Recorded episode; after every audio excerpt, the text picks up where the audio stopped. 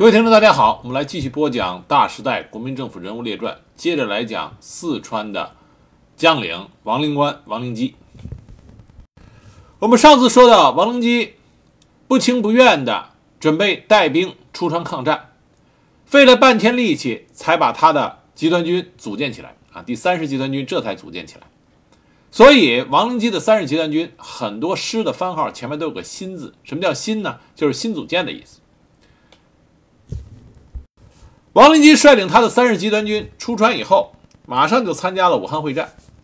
一九三八年八月十五日，他奉令参加南浔线作战，因为他的部队都是保安团编成的，和日军在瑞昌一接触就大败。可是王灵基耍了心眼儿，他向上边谎报说他击毙啊击毙了日本师团长本间雅晴，但是他吹的牛吹得太大了。全程在。做会战总结的时候，把王灵基的部队列为最差的部队之一。军马总监陈调元也说他是最先败退的，影响全局。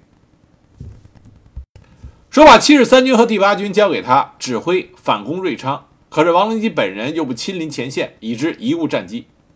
王灵基当时害怕的厉害，当晚就鼓动士兵在厕所和过道里贴满标语，鼓吹四川人回家保卫大四川。可是第二天开会的时候，气氛却为之一变，陈诚首先检讨自己在指挥上的责任，请求中央给予处分。蒋介石呢，也顾虑到会动摇大后方，也对王灵基进行了安慰。陈调元在晚上还专门请王灵基吃了饭。陈诚在会议上说：“川军仍需保持声誉，抗战到底，以争取最后胜利。至于补给，中央当一视同仁，武器装备和人马尽量补充，这样。”王灵基就躲过了这样一劫。那么，王灵基在躲过这一劫之后，他开始认真的考虑，应该如何在抗日战场上做他一个中国军人应该做的事情。一九三八年底，他奉国民政府的命令，将各师由两旅四团改编为每师三个团。一九三九年四月。他率部参加了南昌会战。他率领他的三十集团军，在武宁城外的棺材山，与迎面攻来的日本第六师团进行了血战，和杨森的二十军联手，扛住了日本的进攻。我具体给大家讲一下武宁城外的棺材山之战，因为这是川军经历的几个血战之一。一九三九年三月下旬，南昌会战开始的时候。川军七十二军和七十八军，在三十集团军总司令王灵基的带领下，来到赣西北修水河北岸的武宁。他们趁着夜色，沿着公路摸黑前进了十多公里，到达前线接收阵地，与日军第六师团相对峙。很快，为了配合南昌方面的攻势，日军第六师团对武宁的进攻开始了。王灵基立即就命令李玉堂的第八军和彭伟仁军为中路。沿修水河左岸向东攻击前进，又以七十二军为右翼，沿沿着修水河的右岸向前推进，协同攻击。同时又命令范松浦游击军挺进敌后，伺机对敌进行围攻。命令夏中时的七十八军为总预备队。王灵基以身作则，他把集团军的总部向前设到武宁城西一公里的地方，李玉堂和彭卫仁的军部师部。又都向前推进到武宁城东约五公里的地方，而日寇发起进攻的地点距离武宁城不过十多公里。在武宁周边这一片不大的区域里，双方都塞进了不少的部队，战斗打得十分惨烈。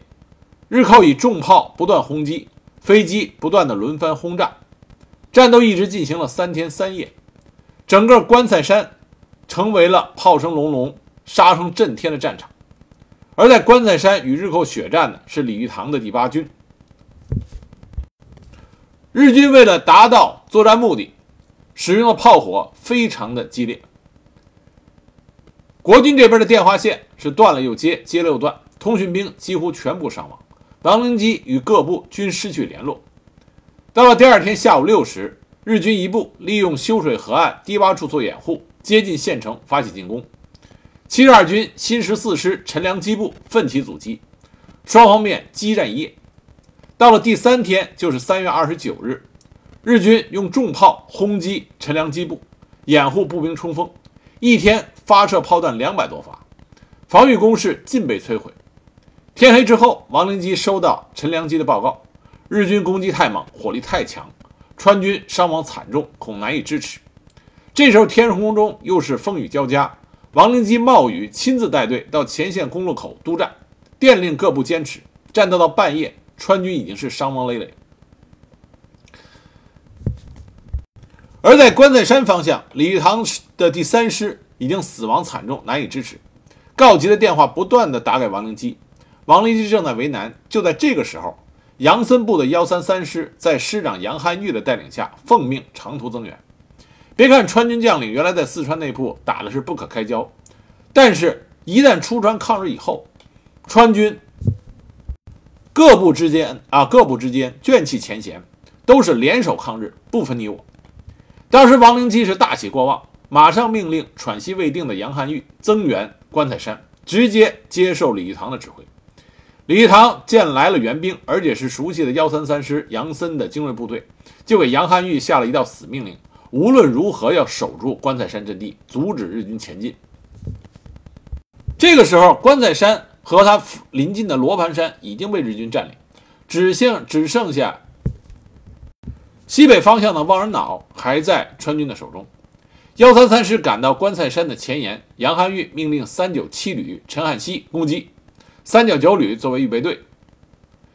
陈汉啊，周汉熙到达指定地点以后，首先派出一个连对日军做了试探性攻击，以侦察日寇的兵力火力配置，做出对应措施，然后命令徐兆建团。准备攻击关塞山，周炳文团准备攻击罗盘山。第二天拂晓发起总攻，两个团前仆后继，几次攻上山头，但都遭到日军的强烈反攻，而且以飞机大炮轰炸，阵地得而复失。这两个团伤亡惨重。在攻击罗盘山的时候，营长周拱炎左手被打断，仍然不下火线，坚持在战场指挥。担任主攻的。这个营的三个连长全部都身负重伤。团长周炳文到前沿督战，看见二营伤亡太重，就换上一营冲锋。一营的全体官兵上刺刀向山上猛冲，刚冲上战头啊，刚冲上山头，一连连长、二连连长就阵亡了，三连连长负伤，部队又被日寇给压下来。经过反复的血战。罗盘山周终于被周炳文啊周炳文的团攻占了，而团长周炳文在指挥中也负伤。关塞山这边和罗盘山也极为类似，团长徐绍建受伤，团副三营长阵亡，一二营长全部负伤，全团的营长能战的只剩下景家模一个人，但是棺材山仍然没有拿下来。主力的攻击团反复冲锋以后，伤亡惨重，只能暂停攻势整理。可是这个时候，日本人抓住了战机，他发现川军的攻势停顿，马上全线反击。在飞机重炮的配合下，有一股日军竟然一鼓作气突破几道防线，冲进旅的指挥所。幸亏旅长周汉熙的警卫排冒死掩护，把旅长陈汉熙从死亡之地给拉了出来。但是他的警卫排也是损失惨重，连续的攻击中，周汉熙的旅伤亡太大。中午，杨汉玉命令预备队出击，一个团接替徐团攻击棺材山的正面，另派预备队的陈亲民团绕到友军第三师阵地，趁着正面佯攻之际，从日军的右后背迂回突然发起攻击。陈亲民团一阵猛攻，占领山头，日军受到重创，丢下大批尸体后后撤。这样，关塞山才被夺回，正面阵地又被恢复。到了下午，日军集中兵力，在飞机大炮的掩护下，向陈新民的团发起反攻。陈团奋力反击，但是敌人的炮火非常的猛烈，一发炮弹在这个团的前线指挥所爆炸，正在指挥作战的副团长滕军甫光荣牺牲，同时牺牲的还有炮兵营长陈可勤。在日军强大的炮火下，陈团已经不能支持，开始向后退却。杨汉玉得到报告，即令通讯连长率领警卫排赶往一线督战，这才稳住了阵脚。同时，他还命令人去望人岛李玉堂的第三师联络，希望能够协同攻击这股敌人。李玉堂得到消息以后，当机立断，从侧面向日寇发起攻击，配合陈团两下夹攻，激战约一个小时，这股日军终于不能支持，狼狈溃退。到了晚上，日军停止攻击，退回原地。经过这一天的战斗，周汉西旅伤亡过大，防务由三九九旅刘希涵接替，坚守在罗盘山。棺材山路与敌对峙，经过这一天的交战，川军伤亡很大，但日军的伤亡也不小。杨森的二十军在坚持两天之后，在王灵基整顿好预备队以后，就把防地交给了王灵基。王灵基继续进行对日军的防御抵抗，但最终还是因为日军大部队集中兵力猛攻。那王灵基在经过强烈的抵抗以后，被迫后退。战后，王灵基向蒋介石自行请罪，但是他作战勇敢，川军将士拼死御敌的这些事迹，都上报到了国民政府。蒋介石不仅没有治他的罪，还发了一万元作为慰问。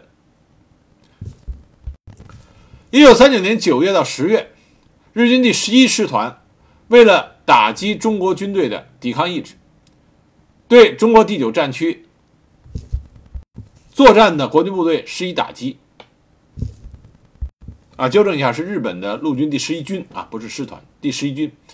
第十一军就集中了第六、第三十三、第幺零幺和第幺零六师团及三个旅团，约十万兵力，在司令官冈村宁次的指挥下，采取奔袭攻击的方针，发动了湘赣会战。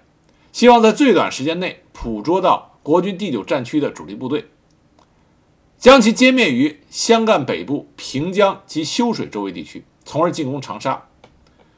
第九战区代司令长官薛岳指挥十六个军、三十多个师，约四十万人的兵力，采取逐次抵抗诱敌深入的作战方针，希望在长沙附近消灭进攻的日军。这就是史称的第一次长沙会战。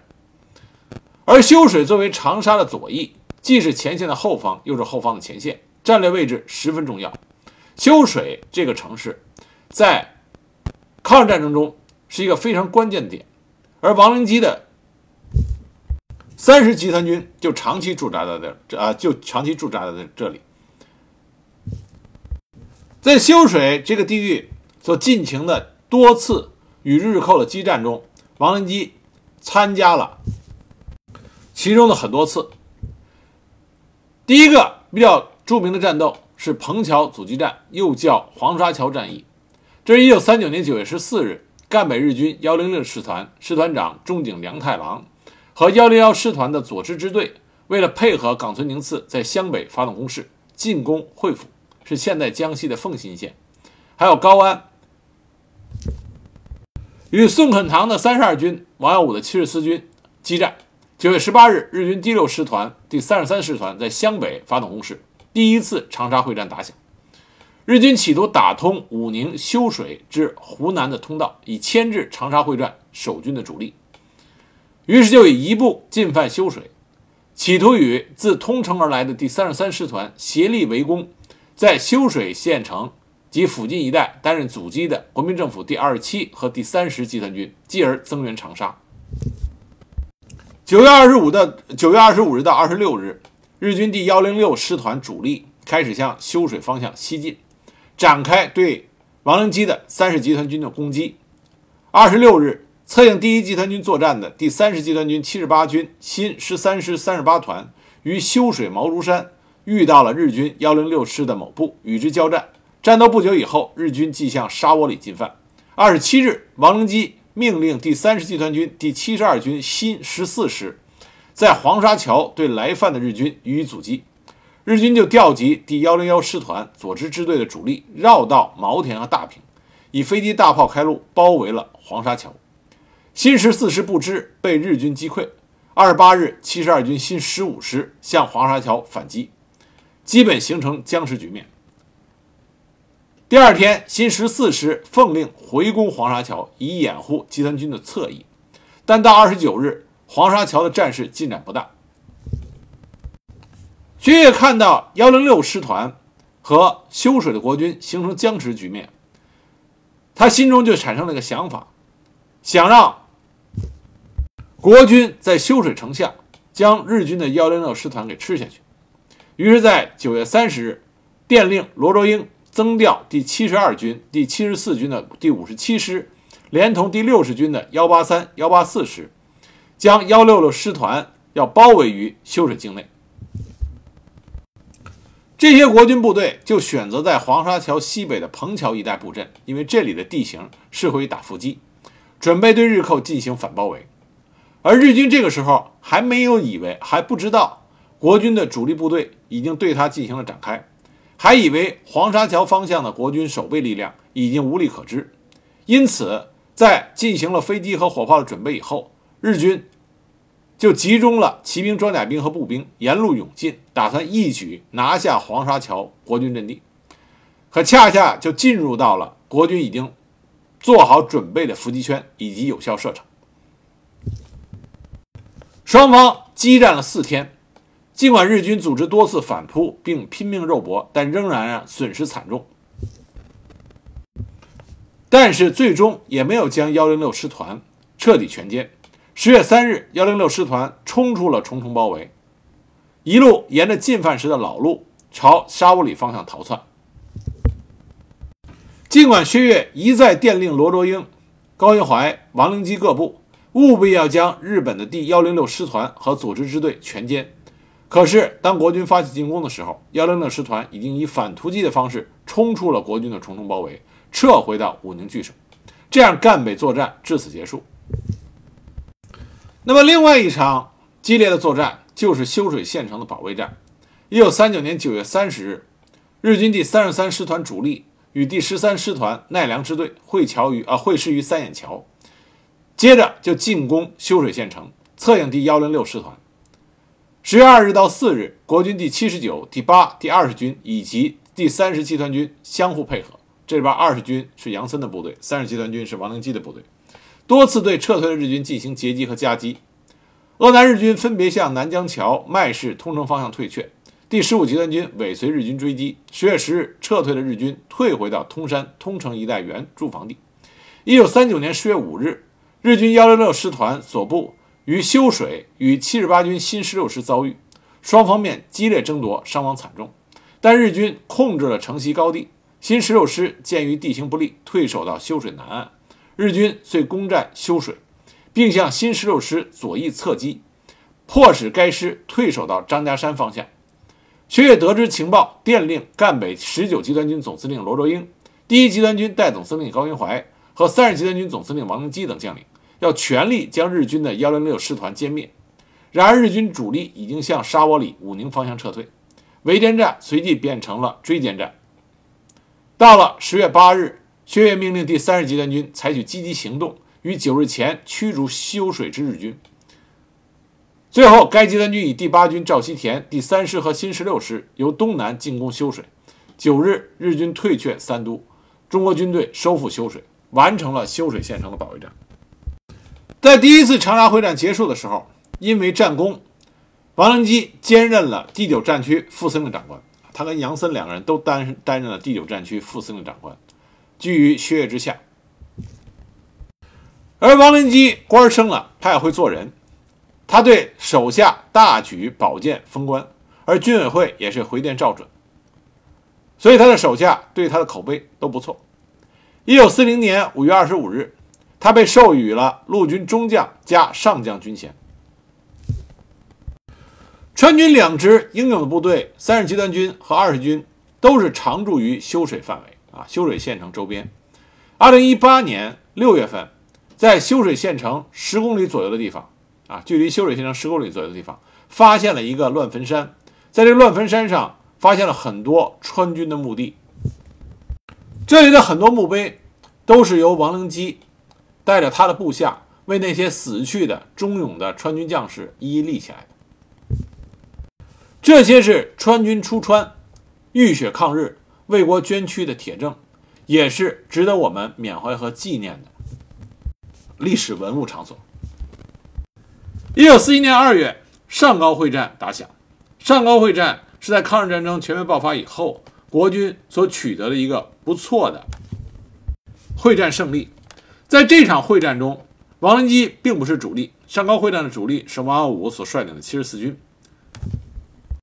但是王灵基派出了他手下的七十二军啊，韩全普的七十二军下辖陈良基、傅毅两师，对上高会战进行了增援。上高会战实际上是中央军和川军、东北军联手打下来的一场大捷。中央军参加的是七十军李觉、七十四军王耀武，东北军是四十九军刘伯全，川军是七十二军韩全普。所以这是一次国军将士联手抗敌的范例。在会战的收尾阶段，王灵基的新十五师从日军的侧后方杀入，致使日军大败。但是在追击日军的过程中，新十五师四十五团上校团长张亚运以身殉国。这位英勇的团长，他经常教育他的部下：作战无关节之分，只有勇怯之别。勇则成，怯则败。我们只有勇杀敌寇，才能不负国家。他这么说的，也是这么做的。在上高上高会战中，他率领他的团坚守水口啊水口圩，多次打退了日军的进攻。在日军退却的时候，他率领部队乘胜追出十余里，结果不料与日军的援兵遭遇，日军以猛烈的炮火轰击，当时战况顿转危急。张亚运亲率官兵英勇杀敌，在短兵相接中不幸中弹，壮烈殉国。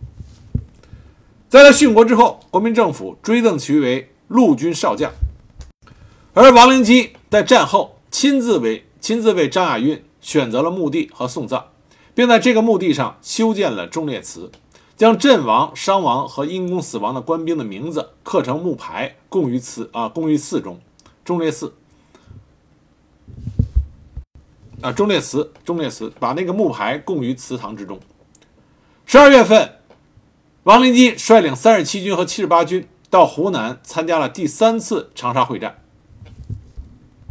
结果就在他在长沙附近作战的时候，他的修水总部被日伪军攻击，留守的七二军军部和三十四师被打得节节后退。王灵基顾虑到总部的服装弹药和全集团军的家属有失，立即抽兵两个团回援，可是仍然被日伪军轻取了弹啊，轻取了修水。战役结束之后，他一面向上。汇报第三次长沙会战的有功人员，同时又感到修水失败的可耻，召开全集团军营以上人员的进行检讨。第七二军军长韩全普和三十四师师长陈良基在汇报作战经过的时候，东支西武，矛盾百出，根本不能自圆其说。王灵基当时拍案大怒，斥责其以一师之众被五六百的日伪军打得望风而逃，几乎影响大局，立即下令将此二人撤职查办。后来经陈诚同意，何应钦批准，他把七十八军撤销，将七二军变为辖有三个师的甲种军，总部直辖新十六师。随后又兼任湘鄂赣边区总指挥，独揽边区大权。边区下辖的几十个县的县长纷纷要向他请示汇报，这样他的补给容易很多。王灵基和陈诚的关系非常的好，陈诚在上层为王灵基说过很多的好话。蒋介石能够对王灵基一再重用，和陈诚有着很大的关系。王灵基后来又率领他的部队参加了长衡会战和湘鄂赣边会战。在抗日的正面战场上，王灵基由刚开始怯战不出力，到后面变成了一雪前耻、奋勇杀敌。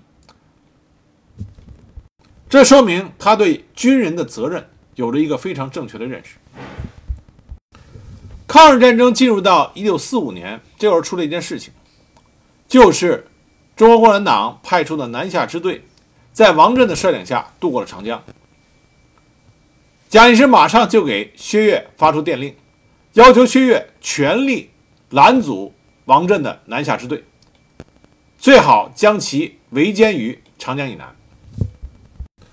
关于八路军南下支队，有很多混淆不清的说法。因为这段历史有很多资料并没有披露，而又因为南下支队的主要组成部分就是大名鼎鼎的进行南泥湾劳呃劳动自救的三五九旅，因此很多人对南下支队的这段历史很有兴趣。我这里就试图给大家比较客观的讲一讲南下支队到底是怎么一回事儿，它的过程如何，而王灵基在这里边又起了一个什么样的作用？南下支队是王灵基手上对中国共产党的另外一笔非常重要的血债。南下支队的产生是在一九四四年七月八日，当时中共中央已经谋划要向南发展，而一九四四年七月八日呢？古大存、张丁整、方方这三位来自于中国南方的重要的中国共产党的高层，就向延安向中共中央递交了关于发展南方游击战争的意见，建议华南敌后抗日武装不要局限于平原地区，应趁敌移动之机，派出一部向粤北推进，创建粤北抗日根据地。但是要发展就需要干部。党中央准备派九百名干部到南方去。先开始，毛主席毛泽东毛主席他和王震三五九旅旅长进行了一次谈话，意思由三五九旅派一个加强营护送这批干部南下。但后来王震说，因为路途很遥远，觉得一个加强营不放心，因此王震要求由他亲自率领部队护送干部南下。在经过仔细的斟酌和考虑之后，党中央提出了派新四军第一师向东南进军，派八路军幺二零师三五九旅执行向华南进军的任务。而执行华南发展战略任务的三五九旅主力三千八百余人，再加上中共中央派出的支援豫鄂豫边的九百多名干部，这就组成了我们所说的八路军南下支队。而这个南下支队是第一梯队，由王震任司令员，王守道任政委，人数共计是五千余人。其中的军事作战力量主要是三五九旅。网上有一种谬传，说南下支队有一万多人，没有那么多，只有五千余人。如果你算上第二梯队和第三梯队，是一万多人，但是第二梯队始终没有和第一梯队。达成会师，而第三梯队连延安都没有出去。后来因为局势变化，第三梯队被直接派去东北了。因此，南下支队，我们说南下支队共计是五千余人。当然，最后他回到延安的时候，只剩下一千多人。但五千多人变成一千多人，和一万多人变成一千多人，这是两个不同的概念。南下支队誓师的时候，党中央还是抱有了极大的期望的。当时任中央政治局秘书长的任弼时振臂高呼。你们要到南方去画一张红色的地图。一九四四年十月九日，南下支队支队举行宣誓仪式。十月十日，列队出发。一开始，南下支队的进展还是非常顺利的，顺利的突破了黄河，然后一路向南，进展的非常迅速。到达鄂南湘北以后，也迅速打开了局面。到了一九四五年三月二十三日。南下支队进入到湖南的平江县，平江县是革命老区，彭德怀彭老总就是在平江县举行的平江起义。那么南下支队进入湖南平江县以后，改称湖南人民抗日救国军。但是南下支队的大好局面到此也就结束了。南下支队的失败的主要原因，是因为党中央对于南下支队在一路上。所遇到的阻力估计不足，而主要的战略目的又是要让南下支队与两广的东江纵队能够会师，打通南北的我党军事力量的这个联系，而南下支队的兵力不足以完成这个任务，而又因为中共中央对于抗日战场局势的快速变化。有着强烈的迫切感，因此党中央不断的催促南下支队南进南进，南下支队就没有时间去在他的沿途开展根据地，壮大自己的实力。而国民政府蒋介石已经发现南下支队他的战略意图，因此给薛岳发出电令，要求薛岳用辖下的国民党军队对南下支队进行堵截。和围剿。当南下支队进入湖南平江县的时候，薛岳的第九战区已经开始对南下支队进行反击和围剿。第九战区集结了四个师和一个纵队的兵力反击平江。尽管南下支队击退了国军一个师，但是损失很大。而指挥来围剿南下支队的正是王灵基，他指挥是他下属的第七十二军和第九十九军。这个时候的党中央对于南下支队所面临的危机局面，并没有足够的重视，更多还是想着要打通南北。因此，在五月四日，毛主席给南下支队发电报，说湘鄂赣边区根据地必须创立，以为南北枢纽。在这个指示下，南下支队决定为了改变不利态势，以第一、第二支队东进江西的修水武宁地区，调动国民政府的国军东移；第三、四支队巩固鄂南；第六支队开辟平江西南桃花山地区，建立基层政权。但是，首先，王震所率领的第一支队进入到赣北，而赣北国民党的兵力很强，无法立足。又返回到鄂南。二支队陈宗尧在向江西推进的过程中，遇到王灵基手下梁汉明的九十九军的顽强阻拦。第二支队当时被包围，陈宗尧率领第二支队浴血突围，在突围中牺牲。陈宗尧他是在南宁安大生产运动中出了名的。模范英雄，他的资历也很高。在八路军成立的时候，他是幺二零师的副团长。我们要知道，八路军成立的时候，团长、副团长，这在解放之后都是中将以上的军衔。那么，这位陈宗尧烈士，就是在南下支队作战过程中，被王灵基呃麾下的九十九军包围围剿。那么，陈宗尧在率部突围中壮烈牺牲。鉴于南进的困难甚多，第二支队也被迫北返。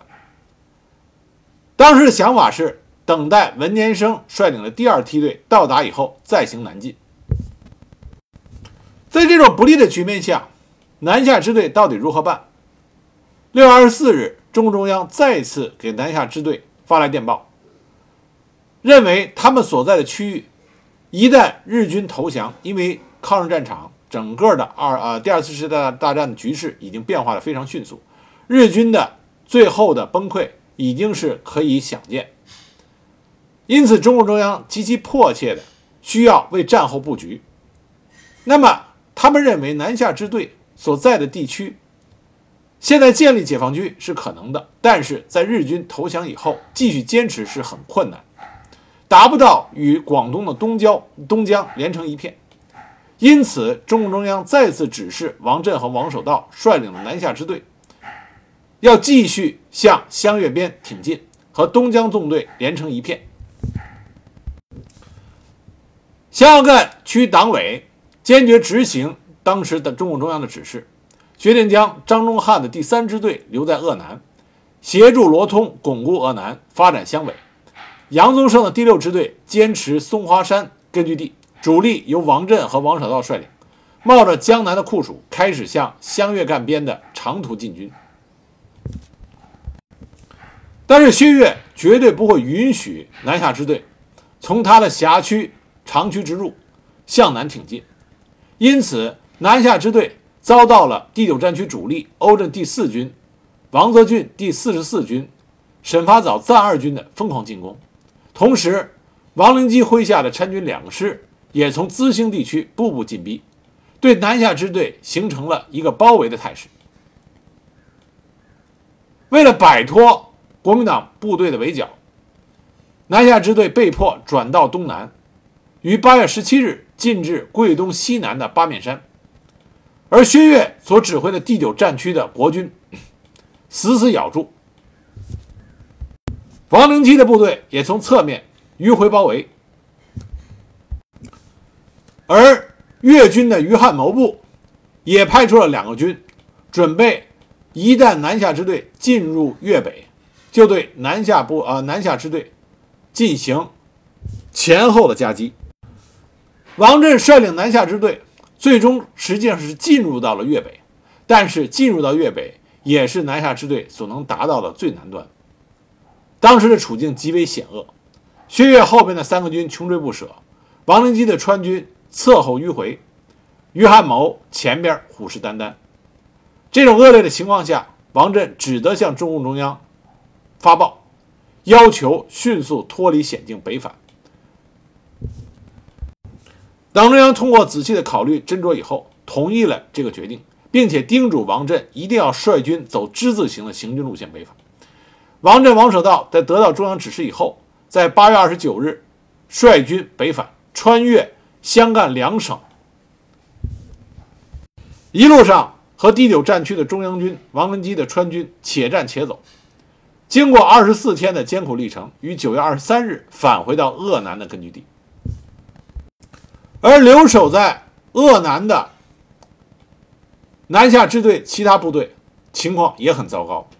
第四支队在当地不能立足，最后只能是找到主力，与之一同北返。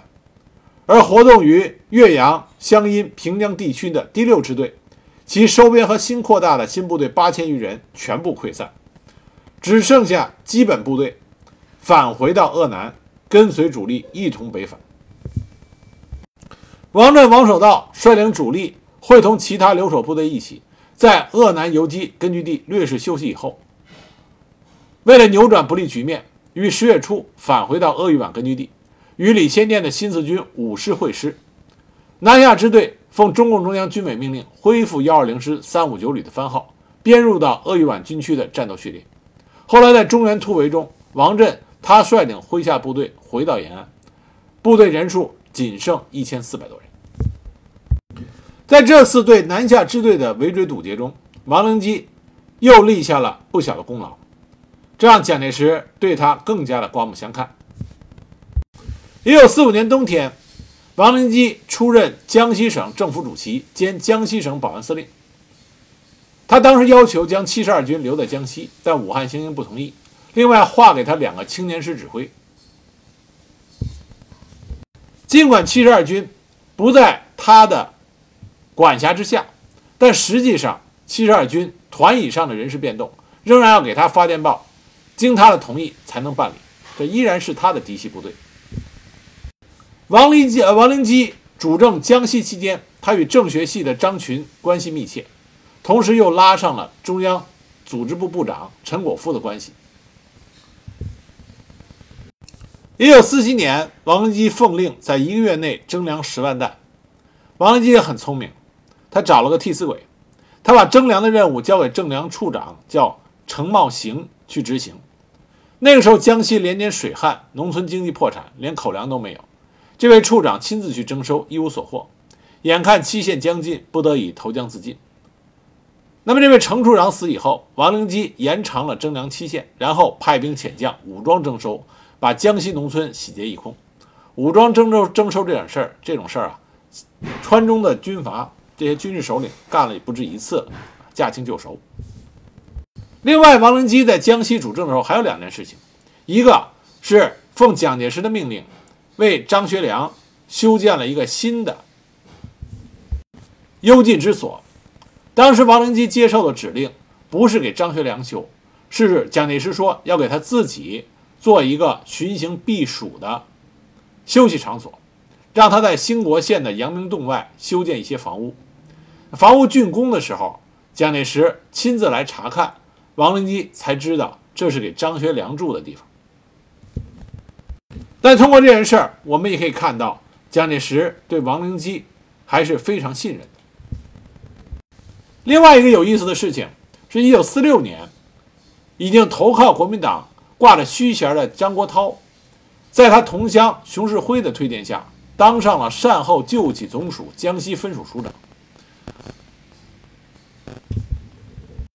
张国焘是江西人，那么回到江西当一个实权人物，他还是很开心。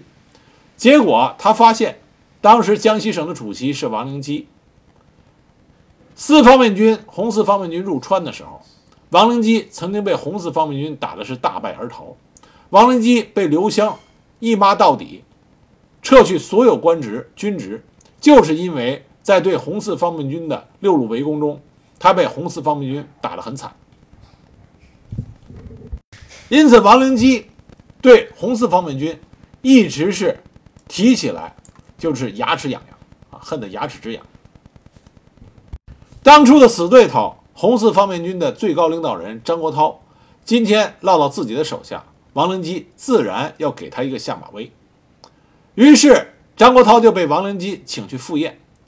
宴会还没开始，王灵基就率领着手下的一帮人，拿着张国焘的便捷。开始开他的玩笑，让张国焘是坐立不安，最后只能是提前告退，落荒而逃。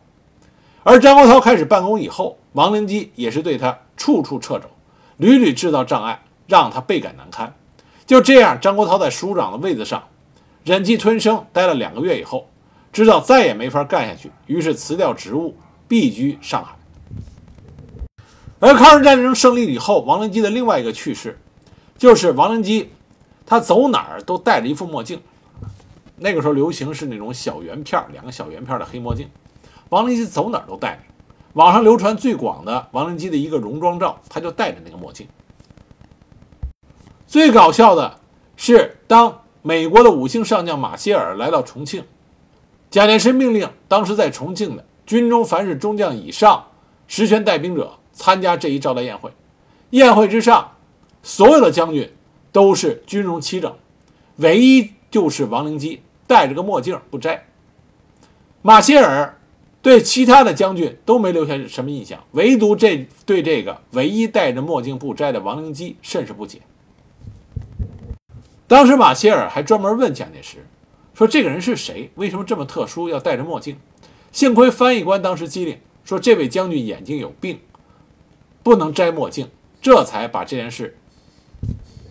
敷衍过去，但蒋介石对王灵基的这种习惯也没有有任何的指责。一九四八年四月，蒋介石不满四川省主席邓锡侯处理学潮不施武力，征洋征粮也不出力，就将他免职，调王灵基任四川省省政府主席兼四川省保安司令，实行安川应变计划。王灵基深得蒋介石的信任。而他一上任就打破了省政府派系分赃的办法，一人独揽了省政大权。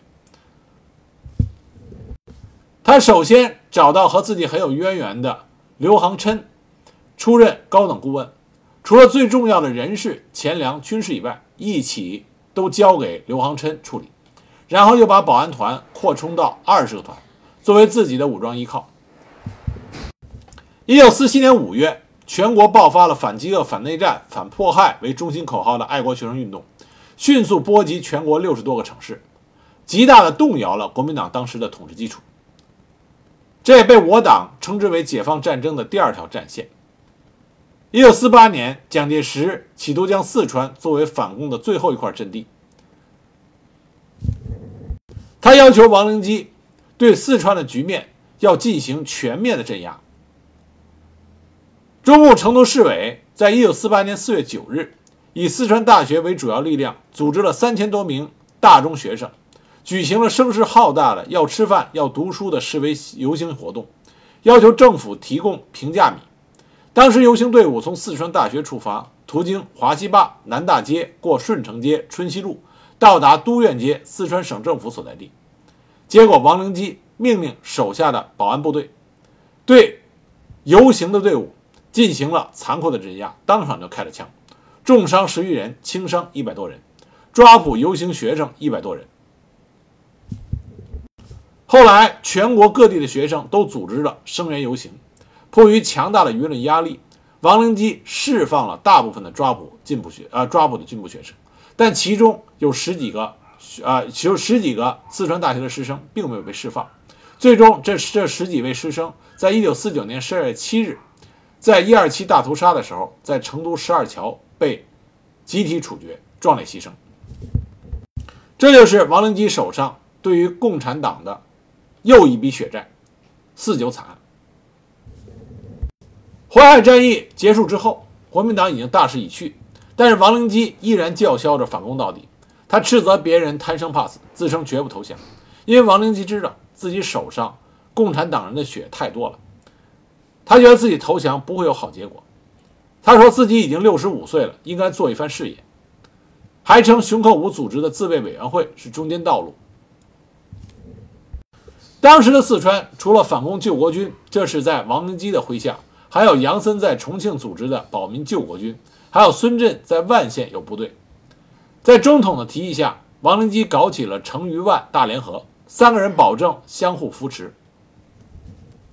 面对着人民解放军摧枯拉朽的攻势，王灵基已经开始打算如何能够保住自己的命，逃出被抓捕的绝境。他原来的逃窜计划是这样的：当成都为中心的川西保不住的时候，退到川南，然后再进入西康，伺机而动。一九四九年十二月十二日傍晚，王灵基紧急离开成都，第一站是新津。十三日，刘文辉、邓锡侯、潘文华通电起义的消息传来，王灵基依然满不在乎，说这早在他的意料之中。十六号。王灵基一行从新津逃到邛崃，然后又因为形势混乱，次日拂晓就直接再逃往大邑。等逃到大邑的时候，跟随王灵基逃窜的他的手下都纷纷树倒猢狲散，各自跑路了。王灵基所拥有的汽车和行李装备全部丢弃。这个时候，王灵基身边只有那一两个随从了，他也很苦闷。他曾经跟他这几个跟他到最后的随从就说过，他原来也想逃到台湾去，可是已经向蒋介石表示守土有责，恐怕去了以后日子不好过。而共产党那边跟给他做了很多的工作，但是他害怕共产党算旧账，因为重庆的三三幺惨案死的人太多。这些血债都记在他的头上，他怕将来共共产党算旧账，他根本说不清楚。就这样，王灵基接着向西康方向啊逃窜，可是身边的人越来越少，最终他走不下去了，认为再走下去他也逃不出去，于是他决定还是先回成都看一看，找胡宗南商量商量，看有没有别的途径能够逃出升天。就这样，到十二月二十一日，他带着仅存的副官徐世义乘车返回成都。这是王灵基第一次逃窜，历时十日，铩羽而归。王灵基的第二次逃窜，因为胡宗南已经先跑了，所以王灵基只能跟随着李文一起南逃。可是到了十二月二十四日，李文。认为官兵无粮，无力再战，只有投降一途。在这种情况下，王灵基决定单独逃命。他换上便服，将平日的墨镜戴上，独自一人逃往乐山和宜宾。一九四九年十二月底，成都战役结束，成都解放，王灵基下落不明。这样，在四川全省，中国人民解放军和各地的公安干警。就要搜寻王灵基他的下落，并予以抓捕。一九五零年二月六日上午，四川江安县公安局长接到南溪县公安局长打来的紧急长途电话，说永利轮船从宜宾开下，已过南溪。据可靠情报，船上藏有战犯宋希濂，其人五十多岁，头戴绒线帽，身穿蓝色长袍，戴眼镜，脚穿布棉鞋。要严加检查，勿使其落网啊！勿使其漏网。那么，四川省江安县公安局长经过仔细核对以后，确定这个战犯不是宋希濂，而是王灵基，其特征与王灵基之前的描述完全符合。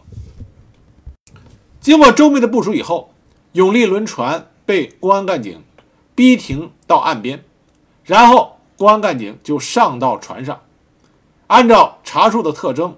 查出五十岁左右的嫌疑人四十多人，然后再一个一个排查，最后将嫌疑重大的八个人带回到公安局讯问。当时在逐一询问的时候，派了曾经见过王灵基一面的公安员梁明光协助。发现其中一人鼻梁上有架过眼镜的痕迹，就问他情况。这个人回答说，他叫戴正明，开县人，做盐巴和花沙的生意。梁文光就问他说：“你是开县人，怎么会有乐山口音？”此人无言以对，然后搜身，除轮船票和十多万人民币啊旧币以外，别无他物。当时公安局长孙仲远就突然问了一句：“说你姓王吧？”这个人就头略一抬，似乎有点吃惊，然后又故作镇静，当没听见。孙仲远又直接问：“你是不是王灵基？”那个人迟疑了一下，回答说：“王灵基早回台湾了，我不是王灵基。”这一句话就露出了破绽。他一个普通商人，怎么会知道王灵基已经飞到台湾去了呢？为了确定，当时孙仲远又找来城中一个据说见过王灵基的人，来指认王灵基。但因为王灵基这个时候已经是落魄之相，和他以往趾高气扬的样子不一样，他的这个久违啊久未谋面的部下也不敢确认。但是他这个部下提了两个重要线索。一个是王灵基是高度近视，不戴眼镜走起路来一高一低；再一个，王灵基的字非常好，很容易认出来。那么在这两个重要线索下，终于确认被抓的这个人就是王灵基。那么王灵基坐上轮船的消息是怎么传到公安局这边的呢？是因为王灵基在坐船之前，在宜宾找到了他的儿女亲家。希望他儿女亲家能够帮助他乘船东下，他的儿女亲家对他也不错，对他以礼待之，还腾出一个僻静的单房让他居住。但是王灵基呢，养尊处优惯了，一日三餐想吃好的，因为逃窜过程中陆路饥肠，很久没吃过好的饭菜，他就希望能有好的饭菜。于是他的儿女亲家就派了一个保姆，专门给他送饭去吃。这个保姆。产生了怀疑，之后在王文基上船以后，马上就向当地的公安局进行了报告，因此才会有之前当地公安局给江安县啊江安县江安县公安局打电话这件事情。只不过当时判断错误，以为是宋希濂，实际上是王文基。王文基被抓获之后，后来被送到了功德林战犯管理所接到接受改造。他是功德林里边级别最高的在押战犯。他被特赦的时间比较晚，是在1964年12月28日获得的特赦。很快，三年以后，也就是1967年3月17日，就因病在北京去世，享年84岁。他没有赶上文革大规模的爆发，因此也算是不幸中的万幸。在1967年病逝之后。王灵基的骨灰被安葬在了八宝山革命公墓。一九八一年，他女儿将他的骨灰起初运往美国安葬。王灵基这一生实际上非过得非常精彩。他不是一个不学无术之人，相反来说，他在军事指挥上、军事能力上还是很强的。同时，这个人的情商、智商也很高。这节最后给大家说一个小的轶事。大家就可以知道王灵基这个人的智商和情商的水平。在民国时候，别人问王灵基你有多大、你的岁数的时候，他总是说和蒋委员长同庚。解放以后，别人问他岁数的时候，他改口说和朱总司令同岁。从这个回答的改变，我们就可以看到王灵基绝对不是一个无能之辈。